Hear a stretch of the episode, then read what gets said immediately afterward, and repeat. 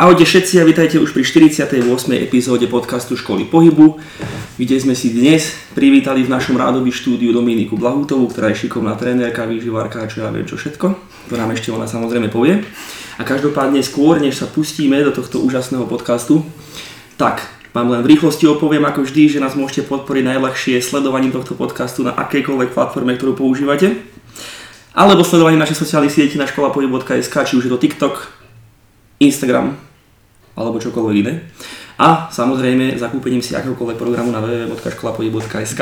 Takže, toto bolo asi najrychlejšie intro, aké som spravil. Som som konšikom. je to celkom dobré. Takže pani Dominika, ďakujeme, že si prišla. Ako sa máš? O, ja ďakujem za pozvanie v prvom rade. O, mám sa fajn, trošku v strese, ale tak to hádam opadne. Určite. Tak ideme ťa vystresovať hneď prvou otázkou. Super. No dlhé roky si sa venovala tancu a potom si začala aj so silovým cvičením. Kde prišiel tento zlom a v čom ťa silový tréning očaril natoľko, že sa z neho stala aj tvoja práca? V podstate mm. ako trénerky. Uh-huh tak o, ono v podstate tancovala som od nejakých svojich 8 až 9 rokov a o, pokračovala som samozrejme aj na strednej škole.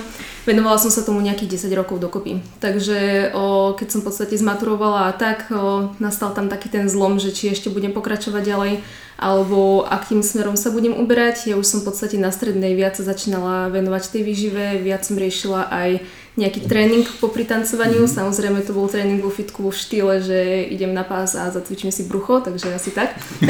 Taká klasika. No, no, no, úplne tak, začínala si úplne každý.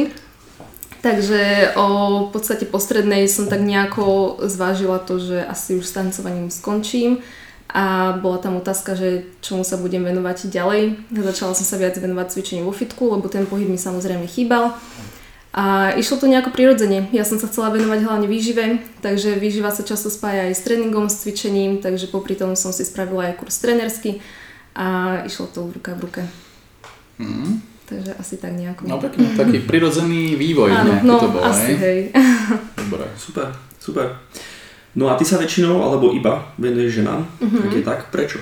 Prečo je to tak? O, nebolo to tak hneď. O, zo začiatku som trénovala samozrejme aj mužov, lebo tak o, človek potrebuje nabrať nejaké skúsenosti, mm. hlavne zo začiatku. Takže ono to tak prirodzene išlo asi s tým, že viac ma bavila tá spolupráca so ženami, viac som sa venovala ženám, aj viac klientiek boli ženy. Ono všeobecne asi osobných trénerov viac vyhľadávajú ženy ako muži. Neviem, ako to máte vy, ale ja to aspoň tak nejako vnímam. Takže už postupne som sa tak viac špecializovala na tú ženskú komunitu. Je mi to bližšie, je mi to aj také prirodzenejšie a viac mm. ma to baví. Viac ma pomá- baví pomáhať ženám. Mm-hmm. A tak ono to súvisí, že určite sa do toho vieš tak lepšie vcítiť, no, aj keď presne, si ty sama presne. žena. Ale to máš asi možno pravdu, že viac vyhľadávajú ženy osobných trénerov. Asi hej. Myslím, že sme sa o tom kedy si bavili, že, že väčšinou skôr žena si nechá viac poradiť ako muž v tom cvičení. Akože áno. Kvôli tomu nejakému našemu mentálnemu nastaveniu rozdelenému. Mm-hmm. Určite tak je tam nejaké ego. Presne, no, ako fakt. Muži si väčšinou myslia, že vedia, čo robia, ale, ale paradoxne teraz, teraz, akože keby som to hodnotil čisto na svoje, svojej vzorke, tak teraz by to nebola pravda, ale, mm-hmm. ale to ja neviem, čím je. Náhoda. Inak by som súhlasil s tým, že ženy určite hľadajú viac. Mhm, možno sa ženy troška aj viac hanbia ísť same do fitka a začať tam nejako cvičiť a podobne, tak možno aj s tým je to také spojené, mm-hmm. že skôr vyhľadajú nejakú pomoc od druhého. Určite, určite hej. No a myslíš si, že ženy a muži by mali pristupovať k cvičeniu nejako inak? Popri tréningu, možno aj výžive, však k tomu sa môžeme tiež potom dostať. Mm, sú tam nejaké rozdiely určite, o, ktorý, ktoré by sa mali brať do úvahy, ale všeobecne, o, čo sa týka cvičenia, tak ten tréning nemusí vyzerať výrazne inak. Nie je to o tom, že existujú ženské cviky a mužské cviky a tieto cviky by žena cvičiť nemala a podobne. To neplatí, o, skôr je tam rozdiel v tom prístupe a v tom zameraní na tom tréningu. Predsa len sme rozdielni. Ženy sa chcú zameriavať na určité partie, muži zase na iné partie. Takže asi do toho to treba brať tak do úvahy a aj v tej strave o, mm, ženy myslím si, že viac tak špekulujú, aj čo sa týka toho stravovania a um, ťažšie hľadajú takú tú správnu cestu v tomto všetkom. Takže o, asi to je taký rozdiel, na ktorý by mm-hmm. bolo fajn sa zameriať. Mm-hmm. Dobre, ja sa ešte vrátim k tým rozdielom tréningov. Hovorí, že tam nie sú nejaké extra rozdiely v cvíkoch, s tým samozrejme súhlasím. Myslíš si, že sú nejaké rozdiely v počte opakovaní, pauzách, setoch a podobne? Uh-huh. O, ženy sú trošku lepšie prispôsobené na, o, mm, na tréning silový v tom zmysle, o, že majú lepšiu regeneráciu, lepšie tie o, cviky ako keby zvládajú. Takže o, zvládnu možno o niečo trošku viac opakovaní ako muži a zároveň aj môžu častejšie cvičiť dané svalové partie ako muži. Mm-hmm. O, muži skôr o, vynikajú v takej tej sile a o, v tej vybušnosti, ženy sú skôr také viac vytrvalostné, takže o, určite keď si porovnáme, že dáme že nespraví 12 opakovaní, mužovi 12 opakovaní, takže na to jednoducho zvládne lepšie a potrebuje alebo nepotrebuje taký dlhý čas odpočinku ako napríklad muž. Takže mm. v tom sú také tie hlavné rozdiely, ale to neznamená, že žena by nemohla cvičiť alebo by nemala cvičiť ťažko, alebo by nemala rozkúšať alebo cvičiť nejaké maximálne váhy a podobne. To už je zasa mm, podľa toho, aký je cieľ toho tréningu. Mm-hmm. Takže o, hej, nejaké rozdiely tam sú. A o, v tomto je asi taký najväčší rozdiel, že o, keď som trénovala napríklad aj nejaký pár, tak väčšinou tie ženy to zvládali lepšie ako muži. no, no, no, hej, uh, ale vyslovene tie rozdiely sú hlavne v tom cieľení toho daného tréningu. Uh-huh. No, lebo čo, čo sa kedy si riešilo v minulosti, myslím, že sú aj na toto konkrétne nejaké štúdie spravené, že ženy by mali ísť aj bližšie ku zlyhaniu pre uh-huh. optimálny tréning, ale čo je zaujímavé, môžem to potom nájsť niekde, je, že nedávno vyšla jedna štúdia, ktorá hovorí o tom, že ešte bližšie mali ísť ku zlyhaniu pre optimálne efekty na tréningu, než sa to teraz myslel. Mm-hmm. Čiže ešte viac sa vypínať. ja vždy hovorím, že na tréningu, že, že je mi ľúto, ale že musíte makať tvrdšie s kratšími pauzami, že inak to nejde. O... no ono aj ten tréning do svalového zlyhania sa treba trošku naučiť a ženy sa toho si myslím, že aj viac boja. Alebo nie sú na, tak, na to tak prispôsobené, mm-hmm. alebo tak prirodzene uspôsobené, že, že si povedia, že dobre, tak teraz spravíme, neviem, 6 opakovaní a pôjdem do úplného zlyhania, mm-hmm. že je to pre ne také zvláštne si myslím. Takže aj to sa treba trošku naučiť a je potrebné si nájsť takúto svoju hranicu. Mm-hmm. Toho, že kedy naozaj je to svalové zlyhanie, ale kedy je to iba strach z toho, že či ešte niečo spravím, nejaké ďalšie opakovanie, alebo či tam mám ešte nejakú rezervu. Mm-hmm. No, to som chcel povedať, že s tým súhlasím, že aj keď ja som mal XY klientiek, tak veľa z nich povedal, že už nevládzem, ale presne som videl, že ešte no v pohode by spravili aj 10. Mm-hmm. Že len nemajú tú hranicu, mm-hmm. presne nevedia, kde je to zlyhanie, len sa cítia byť už unavené a vtedy to pre nich končí. Ono to možno trošku súvisí aj s tým, že veľa žien sa bojí aj silovo cvičiť a vyslovene ísť do toho svalového zlyhania, lebo sa boja, že budú veľké, že im narastú veľké svaly a podobne. Ono predsa len ten pocit po silovom tréningu je taký, že tie svaly sú trošku napumpované, takže nás sa cíti zrazu taká väčšia. A to nie je prvotne taký ten cieľ pri tom ženskom tréningu, ale samozrejme ten efekt odznie do pár minút po cvičení. Mm-hmm. Takže je to iba také zdanie, ale hej, tak myslím si, že nie sú na to väčšinou také, že zvyknuté a trošku sa toho boja uh, mm-hmm. ísť do toho naozaj silového tréningu, ale to je zase vec, ktorú pochopia časom. Mm-hmm. A pochopia, že tie svaly nie sú také ľahké vybudovať. Mm-hmm. presne, presne. Tak určite záleží aj, že s kým pracuješ. Mm-hmm. Neviem teda, Ty pracuješ aj s, predpokladám, bežnými nejakými ženami? Áno, hlavne s bežnými. Nemyslím ako nejakú urážku, ak tu niekto teraz počúva, urazil sa.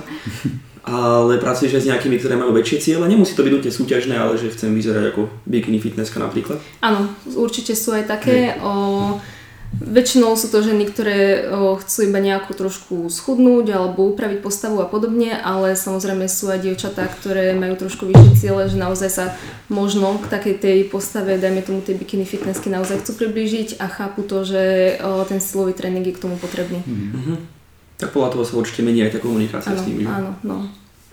Jasne.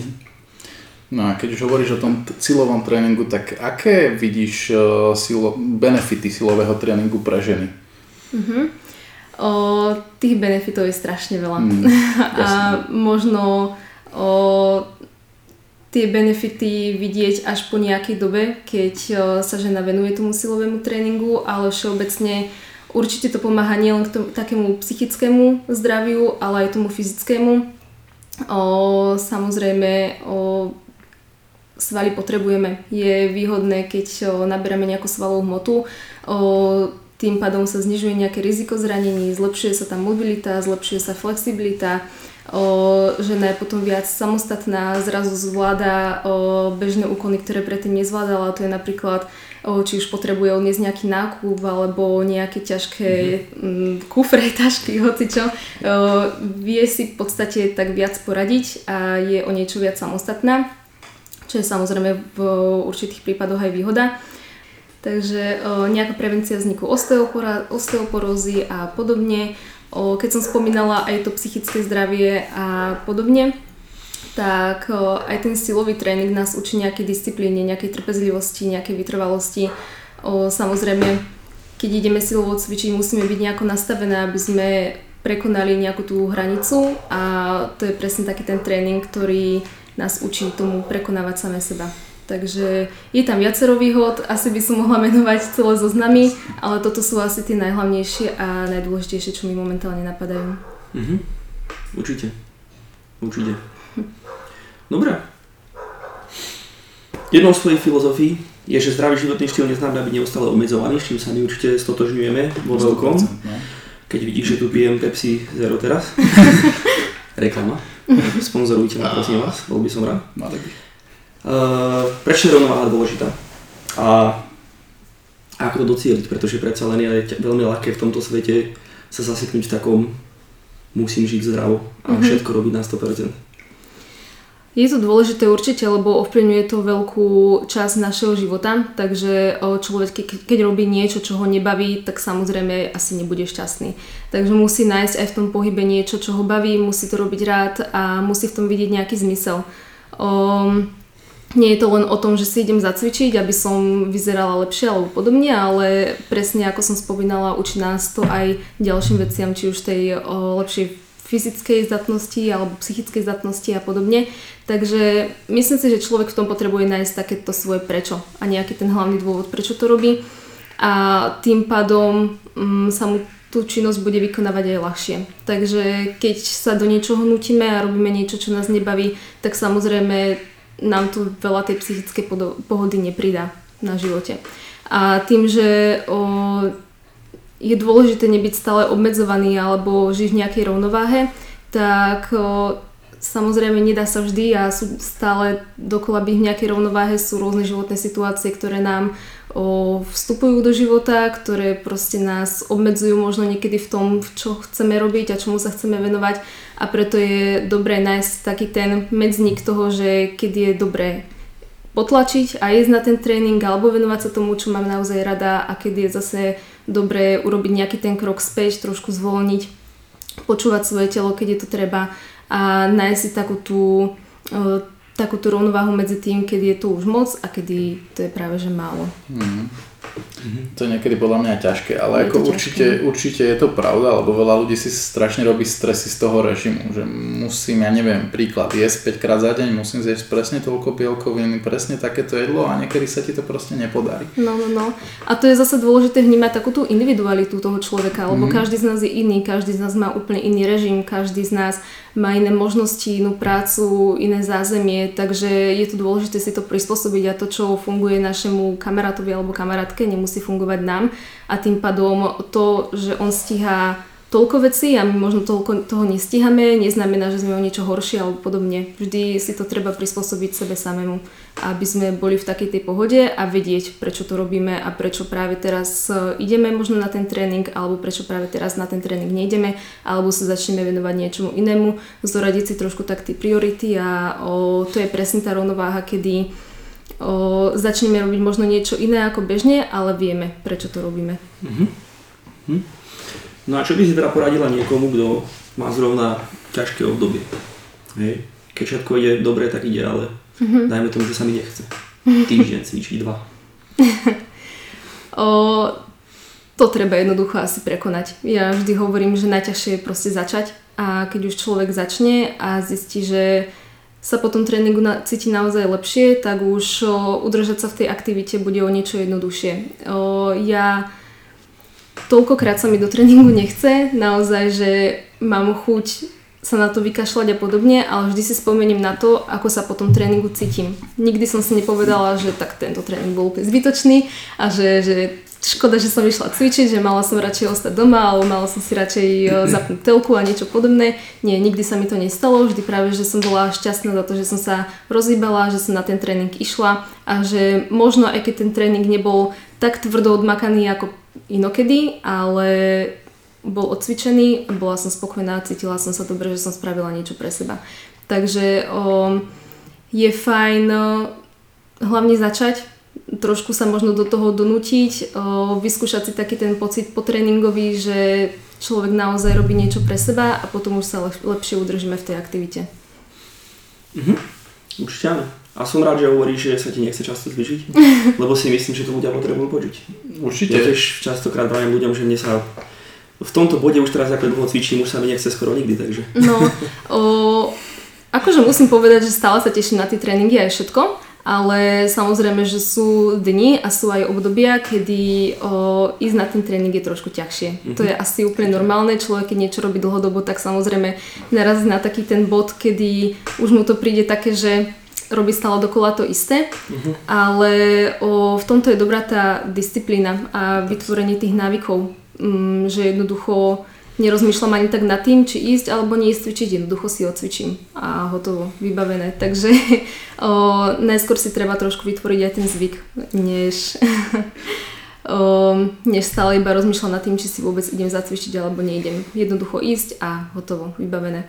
Niekedy aj s klientkami, keď tak diskutujem, tak mi hovoria, že aké to mám jednoduché, keď som celý deň vo fitku a môžem si zacvičiť hocikedy a ja na to tak poviem, že no práve to, že som celý deň vo fitku, ma už koľkokrát odrádza od toho mm-hmm. tréningu, že už mm-hmm. radšej by som išla domov a mala proste kľud a pokoj a zmenila to prostredie. Takže koľkokrát o to ťažšie je aj pre mňa sa donútiť ísť si po celom dni napríklad ešte zacvičiť. Alebo medzi tréningami, keď mi tam niečo vypadne, ísť si zacvičiť a využiť ten čas. Takže nie je to len o tom, že ja som deň vo fitku, ale je to o tom, že jednoducho je to môj zvyk a je to to, že to chcem proste spraviť. Mm-hmm. A to s tým plne súhlasím, lebo presne o tomto som mal včera debatu v gyme s Braňom, mm-hmm. že, že je veľmi jednoduché, aké by sa tešiť do toho fitka, keď cvičíš rok, lebo mm-hmm. vidíš ten rýchly progres, aký všetko super ide, ale keď ja už čo 12 rokov cvičím, tak to už je naozaj ťažké niekedy si udržať tú motiváciu. A je to Presne. fakt o tej konzistencii stále tam prísť a keď ja hovorím, aj keď sa ti nechce, ten tréning si dáš ľahší, ale si ho dáš a s tým plne súhlasím, že nikdy som asi nebol taký, že nemusel som chodiť. Mm-hmm. Hej, to sa mi nestalo asi nikdy. Takže, no, presne tak. Takže ľudia, neverte tomu, že každému sa chce vždy cvičiť, no proste nechce. Je to normálne. Presne, aj profesionálnym športovcom sa nie vždy chce ísť na ten tréning. Určite, ono, tým ešte o to menej. Presne tak, je to jednoducho každodenná záležitosť a každý deň vstať s tým, že musíš ísť na ten tréning a po obede musíš ísť na ďalší mm-hmm. tréning a robiť to niekoľko rokov každý deň, tak to tiež nie je žiadna sranda. Takže je to naozaj iba o tom, že človek má vytvorený nejaký návyk a má možno nejaký cieľ, mm-hmm. za ktorým si ide a vie, čo treba mm-hmm. spraviť. Ale treba o, tom, treba o tom hovoriť, lebo keď my sme v podstate nejakí, nazvime to, nazvime sa, že čo ja viem, experti alebo odborníci v týchto oblastiach, či už fyzio alebo tréneri, tak na tých sociálnych sieťach sa logicky neprezentujeme takýmto spôsobom, že a dnes sa mi nechcelo, ale nejak som sa dal. Neprezentuješ tam stále aj, aj hoci, teda, hoci akí iní tréneri prezentujú stále taký imič, že to vyzerá, že sme permanentne nadšení do tréningu a všetko je super, hej. A potom, potom preto si ľudia samozrejme myslia, že to tak je. Ano, že to je naživo, sme nadšení permanentne a som rád, keď sa naozaj hovorí o tej realite, že nie. Že je mi ľúto, je to na prd. No naozaj si treba uvedomiť, že proste sme len ľudia a je úplne normálne, že sa nám niekedy nechce, alebo že niekedy nemáme náladu dať tréning, alebo nemáme ani silu odmakať si ten tréning na 100%. Tak, tak. Mm, také situácie vždy boli, vždy budú. Budeme sa s tým stretávať či už na začiatku, ale aj po x rokoch cvičenia, takže treba s tým rátať a netreba sa toho zlaknúť. Správne. Dobrý message. Prejdeme trošku zase ďalej. A ty sa okrem silového cvičenia venuješ aj lekciám jogy. Je mhm. yoga niečo, čo by mal podľa teba zapojiť do svojho cvičenia aspoň sem tam každý a vidíš, aké v nej vidíš benefity? Neviem, či by som úplne povedala, že by každý mal začať cvičiť jogu. Mm-hmm. To asi tiež je taká skôr vec individuálna jednoducho človeka v tom, to musí baviť, musí si nájsť v tom to svoje, prečo to robí, ale určite to minimálne stojí za vyskúšanie. Yoga je tak škatulkovaná, že je to cvičenie pre ženy, je to jednoduché cvičenie a je to možno pre staršie ženy a podobne a tak ďalej. Vôbec to tak nemusí byť, samozrejme každý jogu vníma inak. Sú rôzne druhy jogy, môže byť yoga, ktorá je veľmi jednoduchá, príjemná, skôr taká relaxačná, môže byť yoga, ktorá je naozaj náročnejšia. Mala som už viacero aj mužov na lekcii a tí povedali, že nič horšie nezažili, že to bolo pre nich naozaj náročné. Takže naozaj závisí od toho druhu jogy a ja zase chápem, že je to trošku iné um, a človek si k tomu musí nájsť aj cestu. Ja keď som začínala s jogou, začínala som s ňou teda viackrát, skúšala som ju už aj na strednej škole, skúšala som ju potom neskôr a vydržala som v nej, alebo našla som si k nej cestu až keď začal COVID. V podstate vtedy som sa tomu začala viac venovať tak pravidelne. A tiež vždy sa mi to jednoducho páčilo. Videla som v tom to, že človek sa dostane do nejakej určitej pozície a vyzerá to dobre a podobne. To je asi tiež taká vec, ktorú ľudia na tom vidia. V prvom rade, že sa im to možno páči a vyzerá to mm. pekne, ale časom, keď človek cvičí a cvičí tú jogu pravidelnejšie, tak v tom nachádza iné benefity a to je skôr to, že viac začne vnímať samého seba, viac sa vie tak ponoriť do seba. Je to taký ten mhm. čas, kedy naozaj sa venuje len sám sebe a nevníma nič ostatné. Takže to je tiež podľa mňa vec, na ktorú musí človek časom prísť a nie je to hneď. Takže o, každý v tom možno vidí trošku niečo iné. O, na, na lekcie chodia ľudia, ktorí Väčšinou chlapi sú to, sú to z toho dôvodu, že majú to ako taký stretching možno, mm-hmm. je to pre nich možno taká zábavnejšia forma stretchingu alebo nejakého, mm, nejakého rozvoja flexibility. Nie je to len o tom, že po tréningu si sadnú na podložku a začnú sa naťahovať, ale jednoducho idú na tú jogu s tým, že je to niečo aktívnejšie, niečo dynamickejšie, ale zároveň sa potom cítia viac uvoľnenie a lepšie. Takže každý si v tom nájde to svoje. Mm-hmm. Zaujímavé. Hmm. Tak, to, takže robíš to skôr ako takú mentálnu vec? Mm-hmm. Tak som to správne pochopil? Mm-hmm. Hej, o... Nebolo to tak vždy, tiež som presne začala tú jogu cvičiť s tým, že jednoducho o, sa mi to páčilo a bolo to nejaká aktivita navyše, ale ako som aj spomínala, tak časom som začala v tom vidieť niečo veľa viac a presne je to to, že som sa naučila viac vnímať samú seba. O, je to aj o tom, že človek tak viac možno na tej podložke zistí, ako vnímať svoje telo a naučí sa, kedy je dobré trošku zvolniť, kedy je dobré zase, ma, na, zase na seba trošku viac pritlačiť, kedy zase je to naozaj iba o tom, že si stačí dať nejaké dýchové cvičenie, nejakú meditáciu, v podstate spoznávať seba samého o niečo viac ako len no, bežne, bežne v živote alebo na nejakom tréningu. Mm-hmm sú nejakí ľudia, ktorým by si vyslovene odporúčila ju robiť a, a sú nejakí, ktorým by si vyslovene odporúčila ju nerobiť? Mm, vyslovene odporúčila robiť? Fú, mm-hmm. to asi ťažko povedať. Mm-hmm. Či, by, či by som nejakej skupinke vyslovene odporúčila tú jogu robiť. Ja by som skôr odporúčila ju skúsiť. Mm-hmm. A o, aj to z toho dôvodu, aby tá joga nebola taká škatulkovaná, že to je naozaj iba nejaké cvičenie jednoduché pre ženy a podobne, alebo že to je nejaké nudné o, cvičenie, kde iba proste dýcháš a neviem čo. Takže skôr by som odporúčala ju skúsiť. Mm-hmm. A či by som ju niekomu neodporúčala, tak o, tam už zase závisí od toho, či sú nejaké zdravotné obmedzenia a podobne, ale samozrejme také tie meditačné a dýchové cvičenia si myslím, že by mohol skúsiť úplne každý. Určite. Minimálne z toho hľadiska, ako hovoríš, sa trošku spomaliť, ponoriť a keby do seba, na to je to skvelé. Minimálne skúsiť, aký je to pocit, či to tí ľudia zvládajú a môže im to pomôcť vo veľa ohľadoch, zaručene. No. Yoga nie je iba o cvičení. Naozaj stačí, mm. o, že si sadím na tú podložku, jednoducho dýcham, meditujem a podobne. Je to naozaj také spoznávanie seba samého, takže nemusí mhm. to byť vždy iba o tom cvičení, môže to byť aj kľudne aj takáto forma. Mm.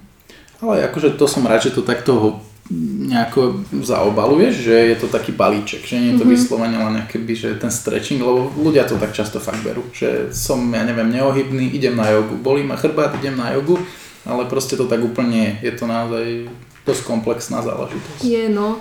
A ono sa aj často hovorí, že máš problémy s chrbtom alebo podobne, chod na jogu. To ti pomôže, to je cvičenie pre teba. Ale pritom to tak vôbec nemusí byť. Aj tá joga, pokiaľ nie je cvičená správne a tie asany nie sú vykonávané správne, tak tiež môže viac uškodiť ako pomôcť. Ono stále je tu nejaká fyzická aktivita, stále je tu nejaký druh pohybu, takže aj tam treba mať dohľad nad tým, ako človek cvičí a či vykonáva správne tie pozície a či sú vôbec tie pozície pre neho vhodné. Je to veľmi všeobecné, že chod na jogu a bude ti lepšie. Mm-hmm. Nemusí to tak úplne byť. Treba sa na to trošku aj bližšie zamerať a pozrieť, či o tomu danému človeku to naozaj môže pomôcť.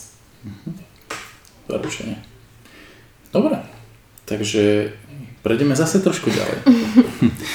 to je taký nejaký citátik, že verím, že optimálna výživa a pohyb sú kľúčom k šťastnému a zdravému životu. A tam otázka nastáva, že prečo je pohyb pre všetkých dôležitý? Skús nám možno povedať nejaký svoj názor na túto tematiku.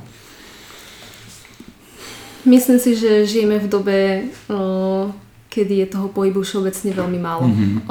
Človek naozaj veľa sedí, málo sa hýbe, či už je to sedenie v práci, sedenie v aute, sedenie doma za počítačom alebo pred televízorom. Naozaj toho, toho pohybu je čím ďalej tým menej a menej, takže o, je fajn si to kompenzovať trošku nejakým cvičením. A nemusí to byť zrovna ani cvičenie, alebo kompenzovať si to aspoň tým, že sa začneme viac napríklad prechádzať. Čiže viac, pridáme viac toho pohybu do našeho bežného života. Ono zase nemôžeme čakať, že o, človek, ktorý celý deň sedí, má sedavú prácu, príde domov a sedne si za telku, že ho tréning o, dvakrát do týždňa po jednej hodinke zase spasí. To tiež nie je úplne úplne to práve, takže o, snažiť sa všeobecne zapájať viac pohybu do bežného života Um, myslím si, že nie je pre človeka prirodzené, aby sedel aby sa nehýbal. Skôr taký ten bežný pohyb je určite prirodzenejší a lepší pre každého. Mm-hmm. Takže o, jednak aj to, že um, veľakrát sa mi stalo aj pri mojich klientoch, ktorí ma oslovili, že chceli začať cvičiť a hýbať sa, tak bolo to z toho dôvodu, že naozaj cítili, že z toho sedenia ich boli chrbát, alebo že začnú byť viac leniví, nemajú už dobrú náladu a už sú takí, že do ničoho sa im vyslovene nechce. Preto sa chceli trošku viac rozhýbať, aby zase získali takú tú chuť, chuť do života, alebo ako by som to mala povedať, že chuť zase vykonávať nejaké iné činnosti okrem toho, že musia chodiť do práce a že sa im okrem práce nič vlastne navyše nechce robiť. Takže myslím si, že aj taký ten všeobecný pohyb o, nás nutí zase vykonávať nejaké ďalšie aktivity a o, vedie nás k tomu, aby sme jednoducho boli šťastnejší. Určite. A s tým plne súhlasím, že, že nemusí to byť proste vždy nutne silový tréning, aj keď určite by som ho každému odporúčal, ale, ale môže to byť hociaká aktivita, ktorou trošku kompenzujeme ten sedavý život. Prechádzky sú úplne skvelé, presne ak si spomenula, snažiť sa chodiť viacej pešo, menej autom, alebo aj minimálne na tú mestskú dopravu, musíš tam prísť pešo na tú zastávku, zo zastávky zase na miesto, aj to je skvelá záležitosť. Presne tak. No a je to tak? Je to tak zaručenie si to povedal, keby sme chodili na mestskú dopravu. Bol som po asi dvoch rokoch. a bolo to super. Bol som si tam prečítal knižku a poprechádzal som sa, takže to len tak spomínam. No prečo? Bol som mal auto v. Presne som to videl. Ale keď, keď má niekto akože taký režim, že dokáže, že ja neviem, má stabilne, že chodím do roboty vtedy, odchádzam vtedy, tak podľa mňa je to skvelé, viac sa poprechádzať. A my, a my často odporúčame ľuďom tu, si kazíme kšefty, keď ľuďom hovoríme, že stačí, keď sa budú prechádzať a tak ďalej. No, no, no. Je to ten, je to ten no. doslovný prvý krok, je ísť sa prejsť. Presne. A zrazu, keď človek ide aj do tej prírody alebo sa prechádza a ešte aj niekedy hovorím, že nezober si ani mobil, ani mm-hmm. sluchatka, že choď no, proste no. iba sám so sebou, tak o, pre koľkých ľudí je to ťažké. Normálne ísť, Určite. sa prejsť mm-hmm. a nemať pri sebe svoj mobil a nepočúvať hudbu zrazu je tu... Sami so sebou, no, no, no, ľudia, no. Veď to a je tu zrazu také taký iný level seba poznania. Normálne si všímajú veci, ktoré si by si predtým nevšimli alebo začnú mať také myšlienky, ktoré o, predtým jednoducho nemali. Možno sa objavia nejaké nápady, ktoré by o, bežne nedostali a podobne. Mm-hmm. Takže je to úplne niečo pre nich iné, zaujímavé a myslím si, že je to potrebné. Určite. Mm-hmm. No, Vrátime sa k tej otázke, teda k tomu citátu. Čas toho je, že optimálna výživa. Čo to, čo to pre teba znamená, keď povieš optimálna výživa? Optimálna výživa pre mňa znamená to, že je prispôsobená každému jedincovi zvlášť. Takže o, zase sa bavíme o tom, že človek je tvor individuálny, každý máme iné možnosti, každý sme iný, každý má iný režim, tomu treba prispôsobiť aj výživu. Samozrejme sú možno nejaké všeobecné odporúčania, ale jednoducho keď o, je človek, ktorý vstáva a ide do roboty na 8, končí o 5, a dajme tomu, že to je nejaká žena, ktorá sa potom ešte musí postarať o deti, musí variť a podobne, tak samozrejme ten režim aj stravovací bude mať iný ako nejaká je kamarátka, ktorá pracovať buď nemusí, alebo má o, prácu flexibilnú a podobne, kedy si ten čas vie trošku lepšie prispôsobiť a deti napríklad nemá. Takže je jasné, že to, um, aký režim bude mať tá žena pracujúca, bude iný ako to, aký bude mať ten režim nepracujúca. Čiže um, darmo sa budem stresovať, že nestíham jesť 6 krát za deň, mhm. keď jednoducho nemám kedy. Radšej teda sa najem 3 krát za deň nejakého plnohodnotného jedla a budem spokojná, nemusím potom riešiť to, že nestíham sa najesť alebo že o, myslieť na to, že stále musím niečo jesť. O, a určite je to cesta k nejakej väčšej spokojnosti ako to, že proste mám dodržiavať niečo, čo absolútne nestíham. Takže mhm. je potrebné si to všetko k sebe prispôsobiť. Uh-huh. No a ty týmto svojim klientkám dávaš väčšinou jedálniček, ktorý je flexibilný alebo flexibilný. Ako k tomu pristupuješ? Áno, nerobím nejaké o, konkrétne vypracované jedálne plány. Uh-huh. O, väčšinou nastavujeme práve tie jednotlivé makroživiny a o kalórie, ktorých sa držať a už tú danú štruktúru stravy riešime a prispôsobujeme danému jedincovi. Takže to znamená, že sú klientky, ktoré, ktorým naozaj vyhovuje jesť 5-6 krát za deň, sú klientky, ktoré naozaj jedia 3 krát za deň, o, už riešime čo si dať, koľko si toho dať a podobne, takže mm, nechávam to trošku aj na ne, že aby sa s tým pohrali, aby sa pohrali s tou štruktúrou stravy, aby nad tým rozmýšľali, aby sa niečo z toho naučili, lebo nemá zmysel dať nejaký konkrétny vypracovaný plán a po jeho skončení jednoducho nevedia, čo majú ďalej robiť. Toto je veľmi taká častá chyba, že o, keď človek dostane nejaký vypracovaný jedálniček, riadi sa podľa neho, možno dosiahne nejaký svoj vytúžený cieľ skončí s tým jedálničkom a čo potom? Vlastne z toho mm. nič nemá. Nevie, mm. ako, čo si teraz má dať na raňajky, alebo kedy sa má nájsť, ako sa má nájsť a podobne. Takže uh, snažím sa a vediem klientky k tomu, aby na tú stravu trošku viac rozmýšľali. Ono samozrejme je to trošku zo začiatku pracné a je to trošku zložitejšie, ale výhoda toho je potom to, že aj po skončení spolupráce vedia, ako pokračovať ďalej a sú v podstate oslobodené od toho, že musia stále nad tým jedlom rozmýšľať a podobne.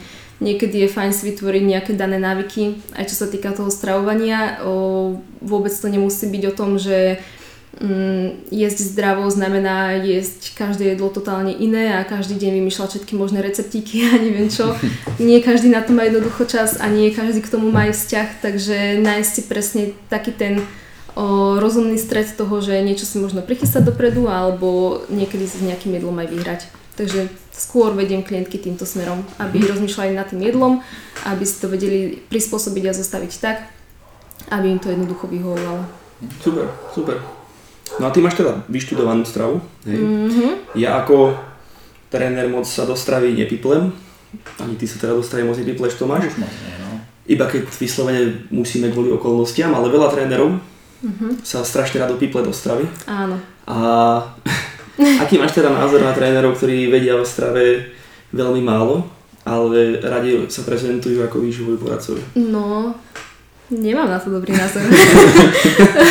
som voči tomu taká akože dosť, no nepáči sa mi to, lebo mhm. ja sama o, pre upresnenie študovala som regeneráciu a výživu v športe na športovej fakulte, fakulte takže nie som žiadny nutričný špecialista ani podobne. Mm-hmm. Samozrejme vrtám sa možno do tej stravy nejako viac ako tréneri, ktorí majú iba nejaký základný kurz a podobne, ale tiež si nedovolím riešiť určité situácie, čo sa týka stravy.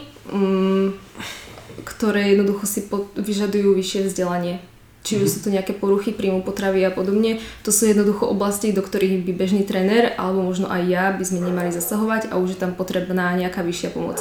Takže o, hej, som veľmi taká nervózna z toho, keď vidím trénera, ktorý sa venuje tréningu a začne klientovi o, keď sa do stravy a tým duplom, keď, keď je to nejaký vypracovaný jedálniček s tromi jedlami na raňajky, na obeda, na večeru, kde nie sú v podstate napísané ani žiadne makroživiny, ani kalórie, iba je tam napísané jedlo, ani množstvo tam dokonca nie je napísané, tak potom o čom to je. Mhm. Takže som voči tomu veľmi skeptická a nepáči sa mi to. Čo si myslíš, že môžeme spraviť preto, aby sme edukovali spoločnosť? Lebo jedna z vecí, čo možno máš ešte nevieš, predpokladám, je, že my sa snažíme naozaj prísť na to, ako edukovať spoločnosť, aby si lepšie vedeli vyberať odborníkov, aby nachádzali ľahšie cesty, ako sa dopracovať k dobrým informáciám, preto robíme aj tento podcast a tak ďalej a snažíme sa mm-hmm. dávať von informácie, aby ich ľudia mali. Ale toto je ťažké, lebo človek príde za trénerom, ktorému verí, mm-hmm. tak mu verí aj v strave väčšinou. Myslíš si, že my máme nejakú schopnosť to zmeniť? No myslím si, že cesta je naozaj o práve v tejto propagácii. Mm, či už sú to podcasty alebo nejaké sociálne siete, Instagram, TikTok, robiť takú ako keby, než, nechcem to úplne nazvať, že osvetu, ale viac menej hej, je to osveta o, voči tomu, ako by to malo vyzerať a nie si ľudia dávajú pozor, komu sa zveria do rúk, lebo strava je oblasť, ktorá je zároveň veľmi jednoduchá, ale zároveň vie byť aj veľmi zložitá. A o, treba upozorniť ľudí na to, že naozaj o, aj tou stravou sa dá veľa pomôcť, ale aj veľa mm-hmm. ublížiť, mhm. rovnako ako aj tréningom. Mm-hmm. Takže edukovať ľudí o tom, komu zveria svoje zdravie do rúk a nech to neberú na ľahkú váhu. Mm-hmm. Určite. Problém s tou stravou je, že pokiaľ aj niekto robí niečo zle, dostanem zlý jedálniček alebo čo, tak tie efekty sa nedostavia, že je takto. No. Že vlastne, aha, ty ma vlastne zabiješ. Ja samozrejme preháňam, ale Nemáš ako vedieť. Hlavne pokiaľ dostane niekto nejaký extrémny deficit alebo čo, nejaký brutálny redukčný jedálniček, tak mm. chudne ešte si myslí, že to je dobre. Mm. A potom sa tam vytvorí poruchy príjmy potravy klient. No, zle. A hormonálne problémy. A tak ďalej. Toto je podľa mňa ešte veľmi dlhá cesta, ktorá nás čaká, aby ľudia naozaj vnímali to, že o, a vedeli sa rozhodnúť správne, akého trénera alebo akého výživového poradcu si zvolia. Mm lebo naozaj je nás veľa, mm-hmm. nebudeme si klamať aj trénerov, aj výživových poradcov je veľa. Ten kurz aký, či už výživový alebo trénerský, trénerský sa dá spraviť za pár dní, za pár eur doslova. Mm-hmm. Takže o, je veľmi jednoduché naraziť na človeka, ktorý vyzerá veľmi dôveryhodne, ale v podstate o svojej práci nevie, nechcem povedať, že nič, ale vie o nej veľmi málo. A mm, Netreba sa možno sústrediť na ľudí, ktorí majú nejaký veľký počet followerov, či už na Instagrame alebo na nejakej sociálnej sieti. Mm-hmm. Zároveň treba si o tom človeku aj viac zistiť. Mm, netvrdím zase, že veľký počet sledovateľov značí hneď, že ten človek o danej problematike nič nevie, to tak vôbec nemusí byť, ale treba si hlavne zistiť, ako funguje, ako funguje to so svojimi klientmi, aké má výsledky, ale aj z toho mhm. dlhodobého hľadiska.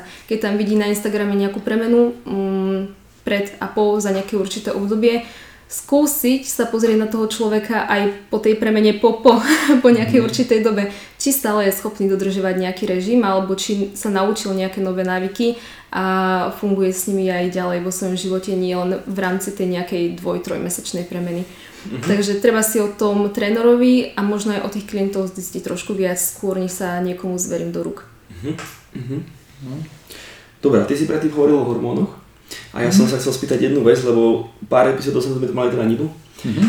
čo je výživo, výživová poradkyňa a riešili sme s ňou dosť aj ženské veci. Mm-hmm. Čiže mňa by zaujímal tvoj pohľad na menštruačný cyklus a ako ovplyvňuje tréning ženy. To je niečo, čo ja sám moc neberiem v poťaž, teda akože rešpektujem, ale nejak mm-hmm. sa tomu nevenujem. Takže ako ovplyvňuje z hľadiska výživy, z hľadiska tréningu menštruačný cyklus žen? Mm-hmm. O, k tomuto by som sa vrátila aj k tej otázke rozdiely medzi mužom a ženou. Mm, áno, tak áno. toto je jeden veľký rozdiel medzi mužom a ženou. To, že my ženy sme cyklické, máme ten cyklus jednoducho a o, tie hormóny nás v určitej fáze cyklu jednoducho ovplyvňujú. Mm-hmm. Takže o, samozrejme každá žena to na sebe môže vnímať trošku ináč, ale všeobecne platí, že o, v určitých fázach cyklu mm, je dobré možno niekedy trošku zvolniť a zase pridať. Takže znamená to, že keď o, má žena tú predmenštruačnú fázu a, me, a fázu menštruácie, asi to nie je úplne ideálna doba na to, aby sa robili nejaké maximálky a podobne. Žena je naozaj vtedy trošku slabšia, je tam zhoršená regenerácia, je tam možno zhoršená nejaká o, rovnováha v rámci tréningu a podobne, o, žena je všeobecne môže byť viac unavená, necíti sa úplne najlepšie, o, niektoré mávajú aj nejaké bolesti a podobne.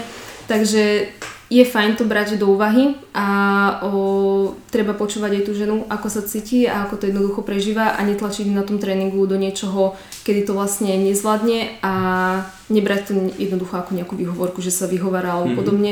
Ono naozaj tie hormóny o, sa nám menia, takže v tejto fáze nie je úplne rozumné o, to ignorovať. Mm-hmm. Takže treba do toho, to brať do úvahy a zároveň o, práve tá fáza po menštruácii um, je pre nás tá najlepšia, kedy naozaj máme chuť o, sa vrhnúť do všetkého, máme najviac energie, chce sa nám všetko robiť. Takže toto je práve ten najlepší čas, kedy v tom tréningu naozaj môžeme pritlačiť a využiť to, že sme energické, sme silné a že jednoducho chceme.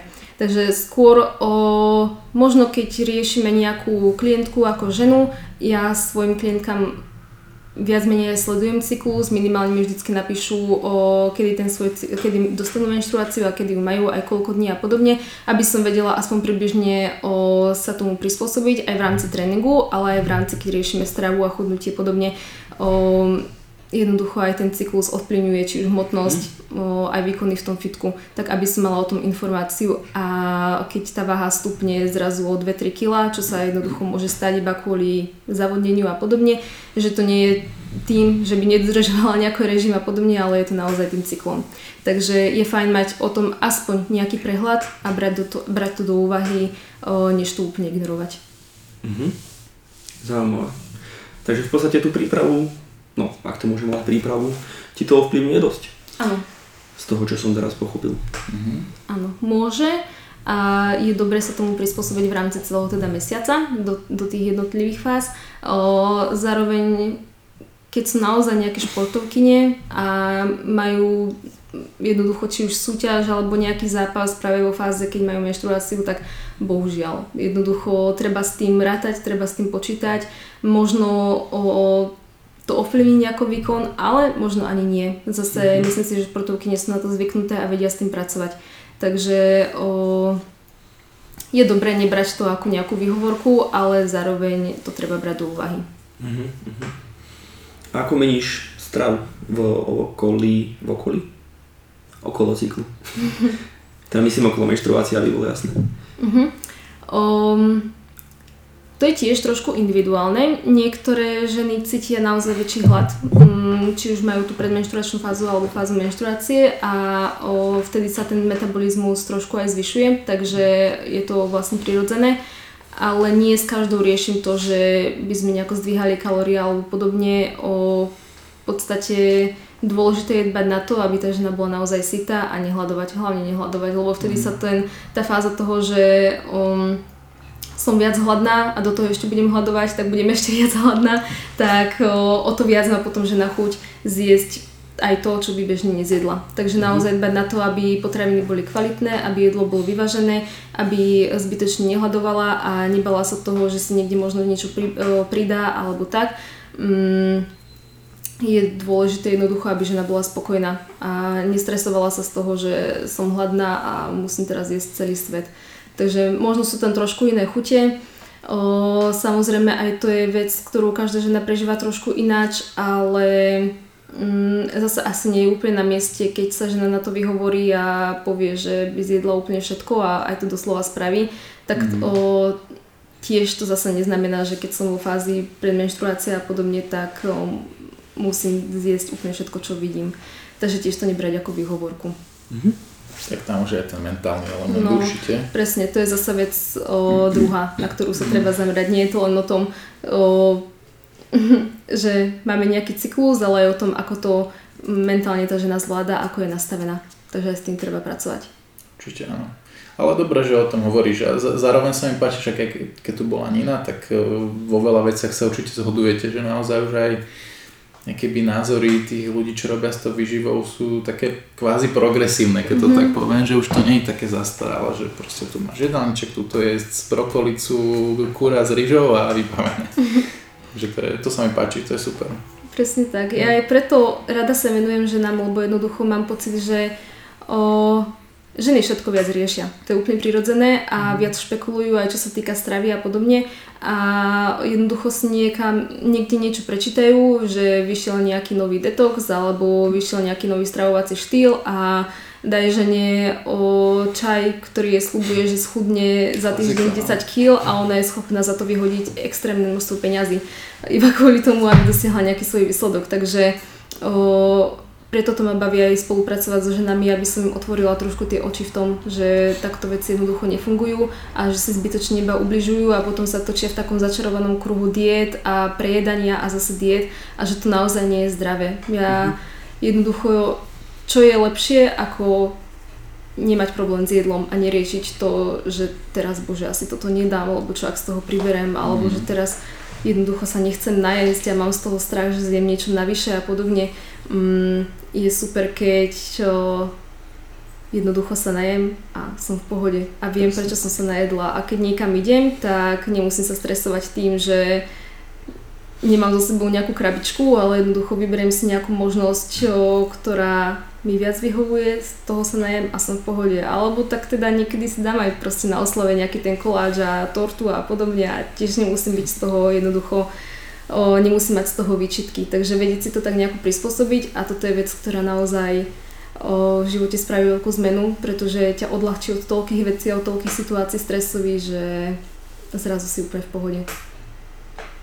Plne súhlasíme. Áno. Úplne 100%. Áno. No, dobre. Možno záverečná otázka, uvidíme, čo, to ešte, čo ešte vyplynie. Ako pristupuješ k vzdelávaniu a seba rozvoju? A či si myslíš, že to je dôležitý aspekt našej práce? Myslím si, že to je asi najdôležitejší aspekt našej práce.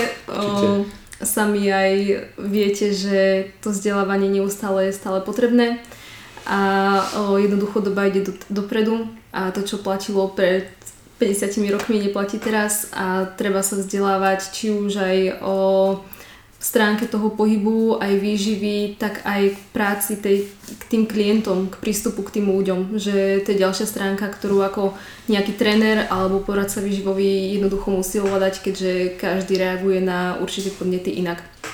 Takže vzdelávanie je určite dôležité, netreba to podceňovať a vzdelávať sa treba jednoducho stále. A o, či už je to vo forme nejakých kurzov, workshopov alebo vysokej školy, myslím si, že všetky tieto veci môžu byť veľmi prínosné. Samozrejme neznamená, že mám nejakú vyštudovanú vysokú školu, nerobí to zo mňa ale zase niečo výnimočné. Aj tá vysoká škola sa dá vyštudovať tak, že buď prejdem na nejakých, že podvádzam a podobne, ale dá sa vyštudovať škola aj naozaj poctivo. O, samozrejme závisí od druhu vysokej školy. Mhm. Poznám veľa trénerov, ktorí vysokú školu nemajú a sú výborní. Poznám veľa trénerov, ktorí vysokú školu majú a teda tam sa nejako zasekli. Samozrejme aj tá vysoká škola nám nedá informácie do praxe, sú to väčšinou teoretické poznatky, do ktorých sa ťažko dokopať, ale úplne samostatne. Takže treba z toho si zobrať naozaj to, čo sa dá využiť. Vzdelávanie potom v nejakej forme kurzov a workshopov je tiež super a tam je výhoda toho, že už si doslova vyberám to, čo ma zaujíma a oblasť, ktorá ma zaujíma. A tiež si vyberám druh kurzu od lektora, ktorý mm, je možno pre mňa nejaké, nejaký prínosný alebo ktorému, ku ktorému vzhliadam. Je rozdiel, keď idem na nejaký kurz o výžive, dajme tomu, od nejakého lektora, ktorý viem, že mm, jeho informácia alebo jeho filozofia sa mi úplne nepáči a je rozdiel, keď idem na kurz k niekomu, ku, ku komu vzhliadam a viem, že o, jeho informácie sú určite správne a nezavadzujú ľudí nejakými svojimi vymyslenými štúdiami a závermi zo štúdia a podobne.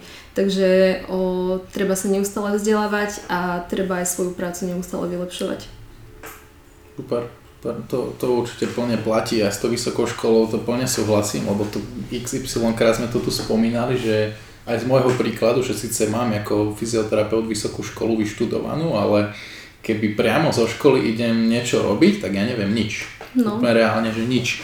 Lebo sme sa tam nedozvedeli, ako pristupovať nejako tak komplexne k tomu človeku, že ako si ho vyšetriť a čo s ním vlastne potom robiť. Presne tak. Že mať no. nejaký tu ten svoj fot proces, že mať tú vlastnú hlavu pri tom mm-hmm. človeku, že fakt už sa v tom nejako orientovať. Takže to sa každý asi musí naučiť sám. No. Ale dobre si zvoliť tie informácie, ako hovoríš, niekomu vyhovujú viac kurzy, niekomu si čítať nejaké knihy, niekomu podcasty, že nájsť ten svoj komunikačný kanál. To zase tiež sme nerozobrali nedávno. Takže určite, už v dnešnej dobe je možností strašne veľa. A viete nájsť skvelé informácie, často aj zadarmo. To nemá napríklad na to tie prostriedky, takže začať sa dá podľa mňa mhm. hocikedy. Hej, určite je dôležité sa vzdelávať a hlavne trošku zapojiť do toho taký ten zdravý striedacký rozum a mhm. kriticky myslieť a trošku selektovať tie informácie, lebo ako si povedal, tých informácií je teraz už strašne veľa. Naozaj toho nájdeme neúrekom všade, úplne všade, na každej či už sociálnej sieti alebo na každej web stránke, to je proste jedno. O, máme tých informácií jednoducho prebytok. Takže treba trošku aj selektovať to, že čo je naozaj správne a čo je naozaj vhodné a čo zase, akým smerom sa uberať tiež nechcem. Takže mm. to. A presne ako si spomínala aj s tou vysokou školou, ja si tiež neviem predstaviť, že by som iba študovala mm-hmm. a popri tom by som nerobila to, čo robím. Lebo tá práca s klientmi je naozaj úplne iná ako to, čo ti dajú jednoducho na výške. Takže ja si myslím, že alebo také odporúčanie možno pre budúcich či už trénerov alebo výživarov, ak je taká možnosť, tak robiť svoju prácu už popri tom, ako študuje na vysokej škole. Je to úplne super a o, dokáže potom prepojiť jednoducho tú prácu s klientom aj s tým štúdiom na výške a lepšie sa mu potom budú spájať súvislosti a po výške už vyjde s nejakou praxou, nebude to len o tom, že vyštuduje a zrazu nevie, kam má ísť a čo má robiť a vlastne nevie mhm. ani, ako má osloviť nejakého potenciálneho klienta. Mm-hmm. Takže je fajn to všetko prepájať keď je taká možnosť. Určite, určite. A ako ste spomínali, nájsť si vlastný spôsob vzdelávania. To je veľmi dôležité, veľmi dôležité. Každý sa učí mm-hmm. inak. Presne. Ja sa učím úplne inak než Tomáš a tak ďalej. Mm-hmm. A iba to zdôrazňujem, pretože mne trvalo dlhé roky, než som, než som prijal to, akým spôsobom sa ja učím a potom to všetko vlastne zmení. Tak. Dobre. Ako sa učíš? Môžem sa spýtať? že aký je taký ten hlavný rozdiel? Tak ja som nešiel na vysokú školu po, po strednej, čo už vo veľa podcastoch uh, už som nejakým spôsobom vyjadroval.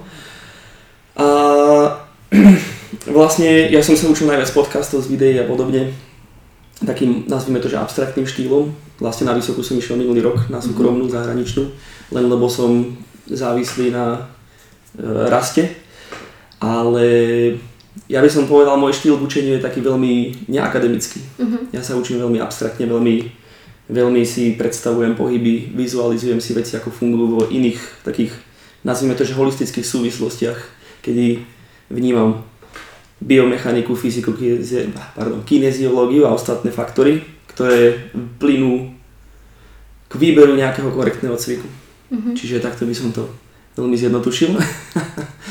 Ale nie je super, lebo podľa mňa toto je tiež jedna z ciest, ktorú si človek zvolí, že na, napríklad najskôr začne nejakým kurzom alebo začne si niečo čítať a podobne, mm-hmm. začne sa tomu venovať a až počasie príde na to, že možno by na nejakú vysokú školu aj išiel alebo by išiel na nejaký daný kurz alebo podobne, mm-hmm. že postupne si k tomu nájde tú svoju cestu. Takže Presne. aj takáto je možnosť. Presne super. tak. No a predsa len ti ešte vyťahnem z vačku jednu otázku. ktorú dávame každému novému hostovi, a, aj hostke. A to je, že čo by si poradila svojmu mladšiemu ja? Wow. svojmu mladšiemu ja? Mm, to je ťažká otázka, na to som ani vôbec nerozmýšľala. že preto to tak vyťahol váčku. A akože vieš, niektorí povedali, že, že nič mi nemenili. Mm. Že... Mhm. Všetci. Všetci? Ale Všetci. He? Hej? Myslím, že niekto povedal niečo iné. A možno asi o, už keď sa niečomu človek venuje, tak sa tomu naozaj venovať na 100%. A že keď už si myslím, že sa tomu dá venovať na 100%, tak dá sa tomu venovať ešte viac. Takže o, človek vždy zvládne viac, ako si myslí. Takže keď už, o, či je to nejaká forma vzdelávania, či už škola, alebo kurz, alebo niečo, čomu sa venujem, o, venuj sa tomu trošku ešte viac, než sa venuješ. Áno, tak vždy je to o tom mentálnom nastavení už si povedať, že naozaj, aj keď sa mi nechce, tak do toho ísť. Presne. Dobre, tak ďakujeme za krásny rozhovor. Ďakujem aj ja. Ubehla príjemná hodinka skoro. Tak, takže ďakujeme ešte raz aj vám a školapoje.sk. Tak, čaute. Ahojte.